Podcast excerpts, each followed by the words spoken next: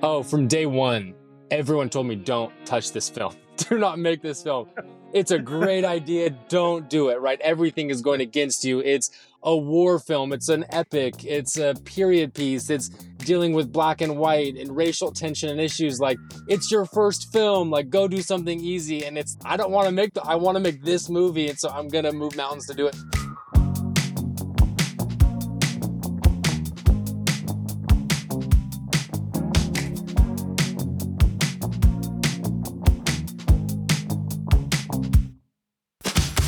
People told Brett Smith not to make this film, his first feature. He did it anyway, and it's fantastic. It's called Freedom's Path, and as of February 1st, it's streaming now on Paramount and all its sister networks, Showtime, etc. Go check it out. Welcome to First Time Go. I'm Benjamin Duchek. I'm re-releasing a conversation I had with Brett in September. As his film has a wider release, come to think of it, so does the podcast. Enjoy.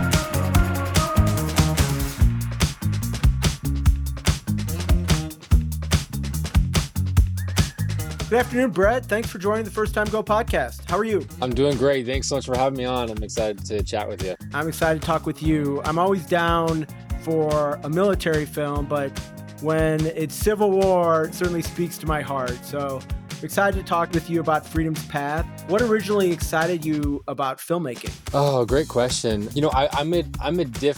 A lot of a lot of people I know, you know, they said from early on, six years old, they knew they wanted to be a filmmaker. You know, and, and that's just what they wanted to do. And I, that wasn't really my path. I mean, I was into athletics and sports and and I wanted to be a, a, pro baseball player and that's what I pursued for a long time and filmmaking honestly kind of snuck up on me. It was something I always loved to do for fun. Friends on weekends, you know, when we were 12 and 13 and just make goofy videos and stuff. But as I got a little bit older, something just clicked in me and and I I just it just was this natural process of I wanted to tell stories with a little bit more weight and maybe a little more emotion. My friends were like, I don't want to cry on camera, Brett. Like, no way. And so, you know, go get somebody else. So, so naturally, I got to go find other people. And it was kind of this natural process for me in getting there. But I, I think I've always just loved storytelling. I've always loved tell stories and hear stories. And I think that's for me a lot. I, I guess where, where it came from. Always have loved movies though. Always loved to sit in a theater and just be taken into another world. And when did you start getting behind the camera, starting making films like on your phone, or was it in a class? Yeah, we so me, me and my buddies we take my my parents' high camcorder and you know we would just go off on weekends and make you know spoofs of Braveheart, goofy versions of that or goofy versions of Lord of the Rings and just fun stuff that way. And so I would say I would say around 11 and 11 or 12 years old is when we kind of just started messing around with it and not thinking anything of it, just this is fun. Let's do more of it. You know, wrestling, we were big into WWF and WCW would make like wrestling videos and stuff. They're just ridiculous, but it's so fun, you know. So I think that's, I'd say 11 or 12. And then did you decide to go on to film school? I, so I, I never went to film school. I just kind of learned through the, I'm, I'm a stubborn guy. So I, I learned through hitting my head against a wall a bunch, you know, making a lot of mistakes. And the school of hard knocks was, was how I, how I learned. I did go, I did do one like a certificate program here in Washington State at the University of Washington, which is kind of like a night class. But it wasn't, it was, for me, it was more so to just get to know other filmmakers, the people around. And so it was kind of like a once a week kind of a thing where you just get together and, and, talk. But I didn't go to any kind of formal film school. It was just, like I say, just kind of learning the hard way, you know, but, but I learned a lot in the process. And so was that process you started making shorts yeah, yeah, it was just these kind of goofy videos and then it turned from these fun videos to I wanted to make something a little more serious or it actually honestly it actually kind of became I'd had people ask to do, help me with the, help them with the wedding video or there was something, you know, it was even it was kind of every aspect of filmmaking was interesting. So there were some I want to do some sci-fi horror film or something, and I had to learn how to do an effect, and so I'd have to go learn After Effects and watch tutorial videos on how to do that. And so it was really this just gradual process. And for me, it, it then became all about, I'm not a cinephile. Like I'm not someone who just knows everything about film history and just eats it up. I love film and I respect film, but for me, I can't tell a story unless I'm just totally compelled by it. And so it was finding finding that story that all of a sudden I became obsessive compulsive with. Like I was compelled by it to the point of that's all I wanted to do. And so it, it was whatever I have to do, whatever means have to be done to get this film made, I'm going to do it, whether that's a short film or whatever. And so that, that is kind of how I guess my process is. It's, it's again, maybe atypical, but it was yeah definitely definitely short a little bit of everything a little bit of short films a little bit of just helping people out here and there and you know kind of learning some of the skill sets and then ultimately when that idea struck when something just touched my heart it was like okay that that's what i've got to do i've got to go make that find a way to do it I love that. That feels very unique. And so that was Freedom's Path in 2015. It was uh, originally started off as a short film. So actually, way before that, so it was about 2010, Freedom's Path, and the short film. Interestingly enough, so on IMDb, you'll see that there's a short film, but you'll never, you won't be able to find it anywhere. And so it was actually the the process is interesting. So what we did in for Freedom's Path is in 2010, 2011, I had the idea and I was writing the script and I wanted to make a what what we called a concept trailer. And they're not anything abnormal now, but effectively it's how do I go make a highlight reel visually that's just like really beautiful, really compelling, maybe with some, you know, some voiceover dialogue in there that's like two minutes long, put some gorgeous music going and show that is like what this film is, give someone a representation. And so we shot a concept trailer up in Washington State in a place called Chehalis. We found out there was going to be a Civil War reenactment going on where we had like 300 Civil War reenactors. They were going to show up. I had never been to one, but I knew they had all the gear all the guns, cannons, horses, wagons, everything. And I, I convinced them to let me come out with a with a camera and like a small crew and two actors. So for budget, I literally just had to convince my buddy who worked at a production company to bring out all the gear, which he did. And he was totally down for it because he was excited to go shoot Civil War stuff. And then I had to just buy wardrobe. You know, no, I didn't get an Enfield or any rifle or anything like that. Just the basic wardrobe, a, a, you know, Union Blues, and then another outfit for my two actors. We showed up, and from first light to pitch black all day long. We were just shooting everything, like running in and around the battles and making it look like, you know, it was all there. And so we kind of compiled this concept that we could kind of take out to people and say, hey, look, this is what the film's going to be. And then in 2015, the short that you referenced, we actually had a producer that said, okay, this concept trailer is beautiful, but it's kind of like a music video. I need to see some narrative, you know, shoot me a scene. And so we went and shot a scene from the script as a test scene and then just called it a short film. So we actually didn't even technically make a short film. It was just kind of this whatever we had to do to get to convince people to let us make the movie is, is what we did. That's such a great story. And so can you talk a little bit about the topic and why you are so inspired by it of Freedom's Path? Absolutely. Yeah. So for me, the topic is a Union soldier. I guess a quick, a brief synopsis is a Union soldier goes to join up and fight for, for the North Eh, during this the American Civil War, and he gets to battle, realizes it's nothing like he imagined it to be. He's terrified, deserts from battle, his first battle, and he's happened upon by a free man, a, a, former runaway slave, and his and his band of friends. And it really becomes a story of this soldier and this free man overcoming prejudices and preconceived notions to become friends and brothers and family. And so for me, I've always loved American history. I've, I've always loved history in general, but American history in particular. And I, this idea of the Civil War, I felt like it was so underrepresented in in a lot of ways. Like we've seen gettysburg and glory was there and there's been some great films made of the era but there was a lot of untapped material. And so like one of the one of the stories that i loved growing up was huckleberry finn by mark twain. And one of the things that really drew me to it and, and I was I was compelled by was Huck Finn, you know, this this young punk kid wants to just go off on an adventure and Jim, this grown man, is trying to get to his family and he's got to run away. And and he kind of gets stuck with Huck, this again, this this ignorant kid and they have to go on this journey together and in the process you know really learn a lot about each other and that that that concept was very beautiful the timeless nature of, of mark twain's huck finn was really big for me and so i was very drawn to the idea of, of wanting to make a timeless piece but more importantly wanting to tell something from a different perspective and so you know knowing some basics about history wanting to tell a story about free african americans at this time period, which we we I growing up I never learned anything about, but there were over 250,000 free African Americans living in the South during the time of the Civil War, which is more than lived in the North. And you know, what were these people's dreams and hopes and wishes and desires? You know, and I wanting to really tell a story representing them, but also just a story of humanity, right? A story of two people who learn to really see each other as that, as people, you know, and not some getting outside of what modern day would tell them at that time period. So I, I was compelled and driven by so many elements of it, but honestly, just wanting to tell a story that is healing about humanity, about people, and not about anything. There's no, you know, when I really wanted to steer clear of any political or social division, just really tell a story of, of humanity. And so that's kind of, I guess, a long-winded, rambling spiel of of kind of some of the passion, some of the thoughts, and of where the film came from. Oh, that's so exciting. I can definitely see the Huck Finn comparison now that you mentioned it in the story. Definitely encourage people to see Freedom's Path. It's a great story. So, military films, veteran films are hard to make.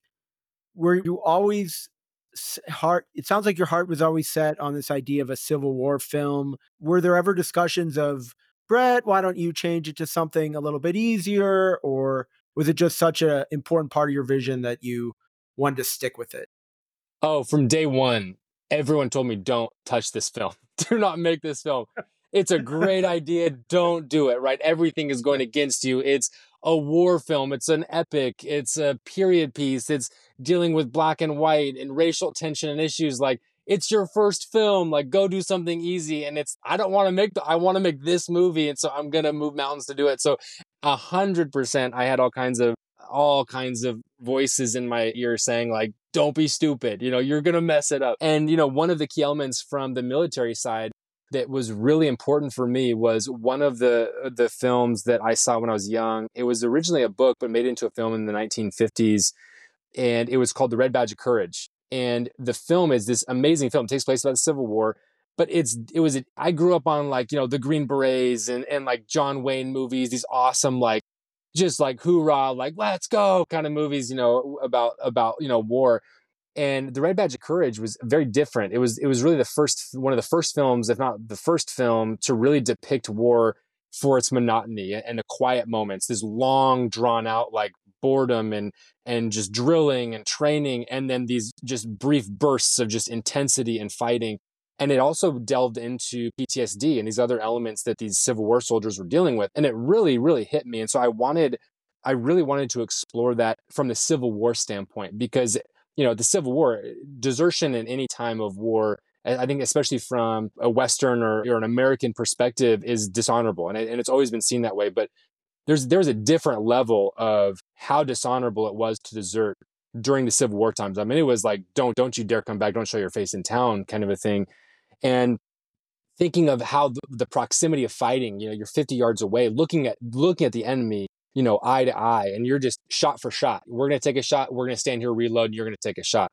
Just the the sight, sound, smells, right? The the death, everything was taking. It took days for people to just lay on the battlefield sometimes and die and just the intensity of that and the impact of that. And I, I, definitely wanted to explore that from the context of a Civil War soldier that I hadn't seen at the time I was writing it. I had not seen something fully explored in film. And so that was definitely something I was very, very big on. And then I think the last thing I'll say is growing up for me, I grew up in the, in the Pacific Northwest. And when we learned about the Civil War, it was at least what I remember. Maybe we were taught a lot more than this, and I was just a horrible student, which I probably was. But it was that the the North was good and the South was bad, and that's basically it. And when you really study the historical record, and when you look at journals, and you look at really what what was the mindset, what was going on, it was so nuanced.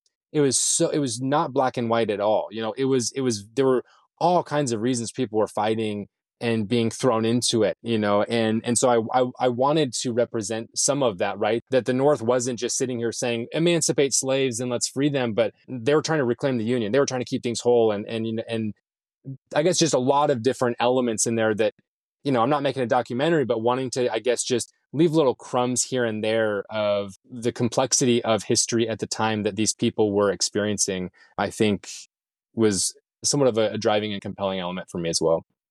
That's an amazing answer. And it's probably heartening for anyone out there listening who might be told or are thinking that they're being told to give up on their dream and the value of sticking with it. I do think it was a brave decision to make as your first feature film, especially as it relates to the relationship between the two main characters. Did you talk with other people about it? How did you feel comfortable writing a script that had such a racial component to it? Fantastic question. You know, I think when you're whenever you're going to tackle something as a filmmaker, honestly anything, you know, that you don't know much about, it's coming from a place of deep humility, like recognizing I'm not trying to bring anything that that I think, you know, I want to first and foremost get the biggest foundation and base of what actually happened. And so one of the, the key things I did was go to the historical record. There's something, Library of Congress did something called the Federal Writers Project. It's the most amazing thing that majority of people have never heard about.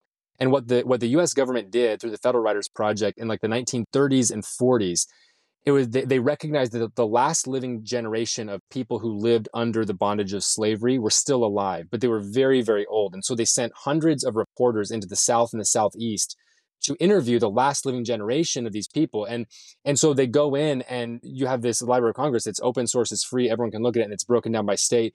They interview all of these individuals and there are some of the most amazing stories you've ever heard. And some of them are just slice of life, like they have a memory of, you know, just a couple specific days or times. Other people are going through just detailed accounts of hard experiences, fun experiences, like hilarious experiences under slavery and eh, just their life, you know, what it was like. And what's interesting is these individuals, when they're being interviewed, they're not, they weren't like two years old at the time the Civil War ended. They were actually like 30 years, 30 years old. Some of these individuals being interviewed were like as old as 107 years old.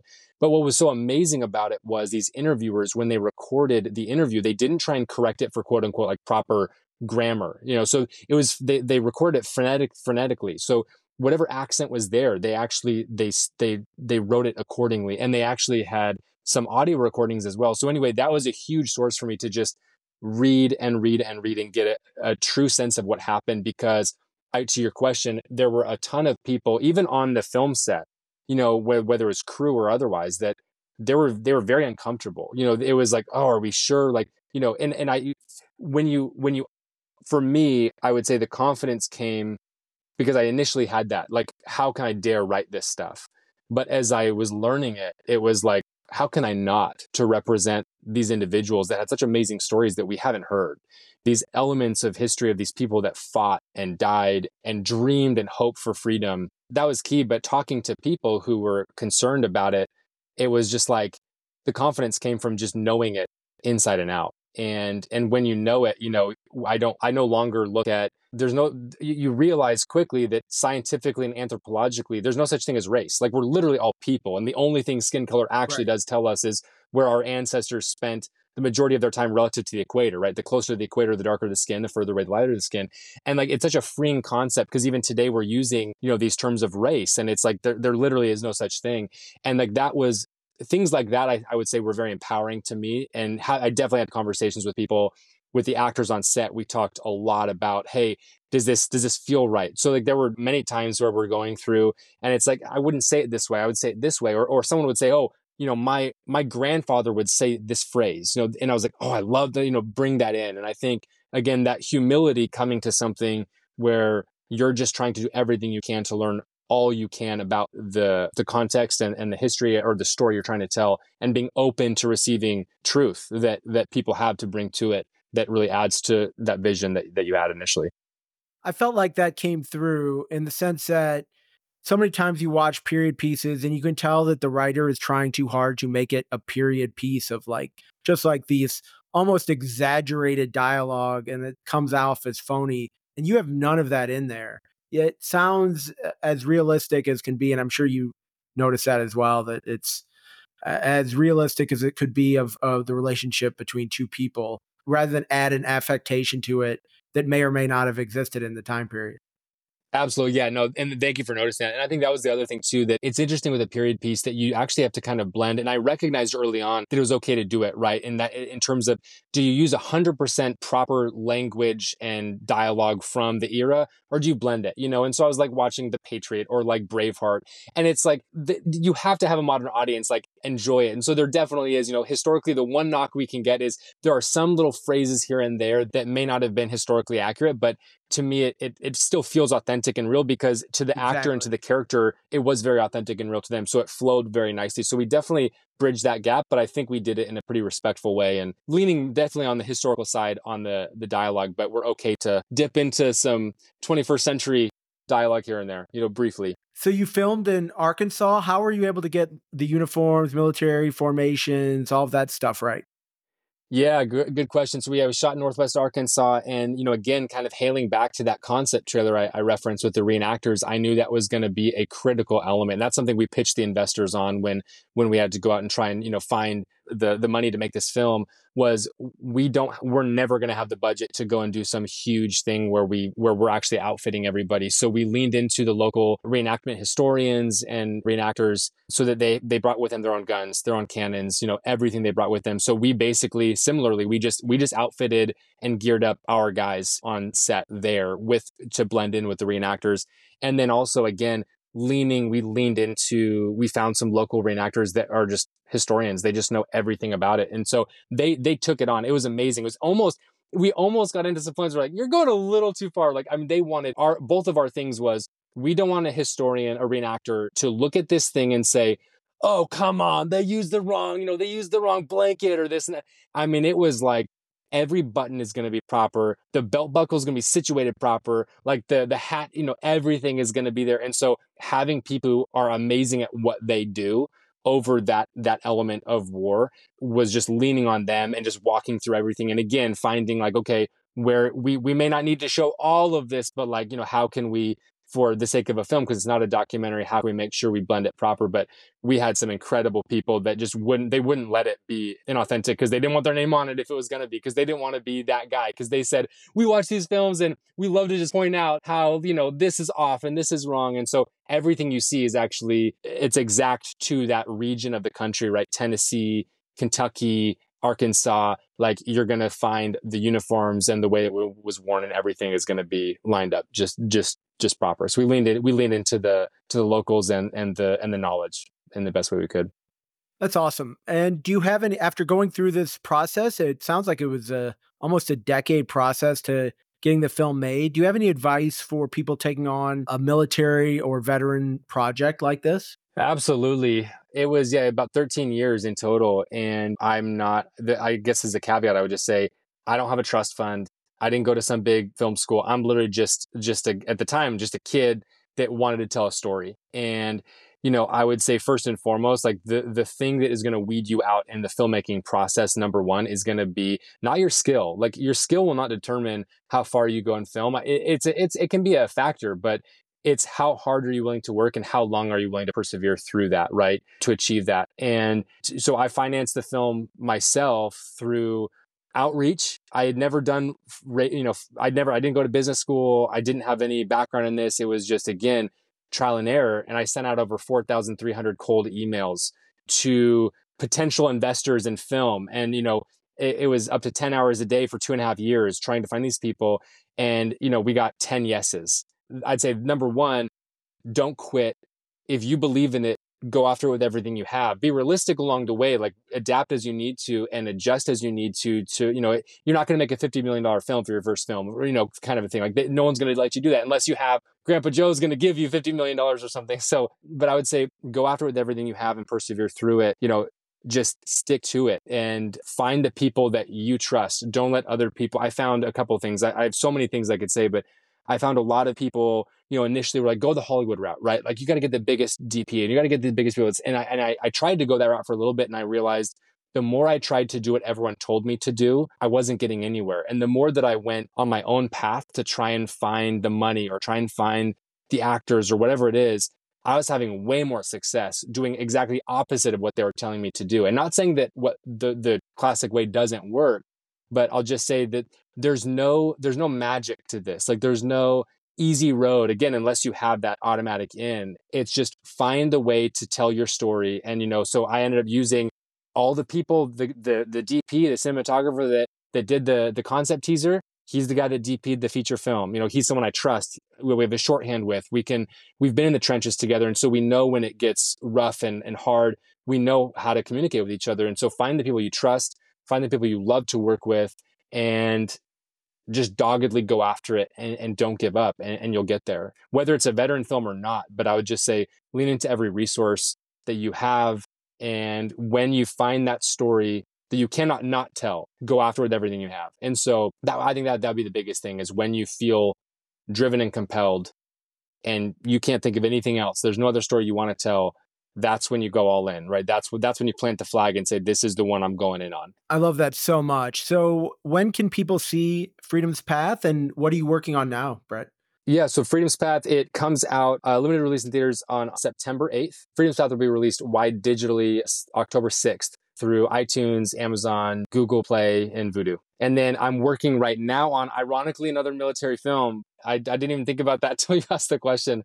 It's a World War II era film, but it's about the boys who are left at home as their dads are off fighting. So it's kind of a Stand By Me meets Dead Poet Society kind of a film about the coming of age of these boys as their dads are off at war. So, oh, that sounds epic. We'll have to do this. Yeah, we'll, we'll have to do this again when that one's done. awesome. So I just wanted to ask you a few other questions about more independent film. So you did make this film from a short. Would you recommend going that route, or would you recommend to somebody just starting out, you know, do the low budget feature, even if you have to cut corners just to create a feature first? Oh man, that's a good question. And I'm I'm honestly on the fence. I think you could go either way and it would be dependent on the story. I think short films are fantastic. I think they can be great in showing in showing what you can do and they can be a proof of concept, but I would actually my advice to anybody first and foremost, I think you should make short films all the time. Like if if you have not done been it, it depends on where you're at. If you're a brand new filmmaker, go make a short film every weekend and don't put too much thought into it. Like go out and have fun, use your phone, shoot whatever you can because you're going to you will you will learn infinitely in the process of making them of what to do what not to do what looks good what doesn't look good if you've done that if you've made short films if you've kind of you know messed around and and you feel like you're proficient and you're you're getting there if you have that story that you want to turn into a feature my best advice would be kind of would be do what i did and that is make a concept teaser first right? Do a like make something that's just as amazing and beautiful and powerful as you can do it in a minute and a half to two minutes long and take that out and show people what you can do and what it can look like. I think short films are amazing and, and you can go that route as well, but you're going to be dealing with, you're going to probably have a lower budget. You know, you, the actors may not be, they, they may be great, but they also may not be great, you know, in terms of who you would really rather have in those roles. And so they may not represent your dialogue as well as they otherwise could. That could be a little bit of a, of a pullback. And, or if you're going to make a really high budget short film, I'd say save that money and put that towards your feature. And so I would say definitely make something, right, for the feature. Definitely make a concept teaser. Do something if it's not going to be a short film, but the time and energy and specifically the money. The process of raising money for a short film is really the same as a feature film. The only difference is the amount. And but the work is the same. And so I would say that would be my advice. You know, I think you go either way. There's no right way to do it. Whatever whatever way gets your film made, do it. But th- that would be my advice is you don't have to make a short film in order to make a feature film. It can work, but there are ways that you can creatively do it with without having to go through the full process of making it short. Awesome. It's a great answer. And is there a film or director that you wish more people would know about? I love this. I love this director. He's becoming a lot bigger now. He his name is J. A. Bayona, and he's he's done some really big films. He did The Impossible, which is the film about the tsunami in Indonesia, and he's done he's done some amazing films. I he would be someone I think I just anything anytime his films come out, I'm excited to see what he does. That's a filmmaker that I think could use more attention, but I think he's on his way. I mean, he's he's doing some really big stuff though. I need him now to shout me out. It's what I need.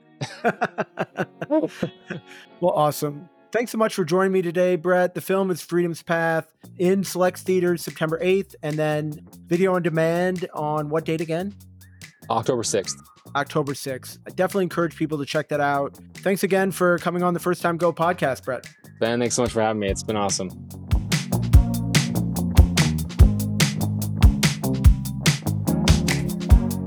Thanks for listening to the First Time Go podcast. The goal is to make life a little easier for independent creators. So if you're with me for that, please give the podcast a five star review wherever you download your podcast.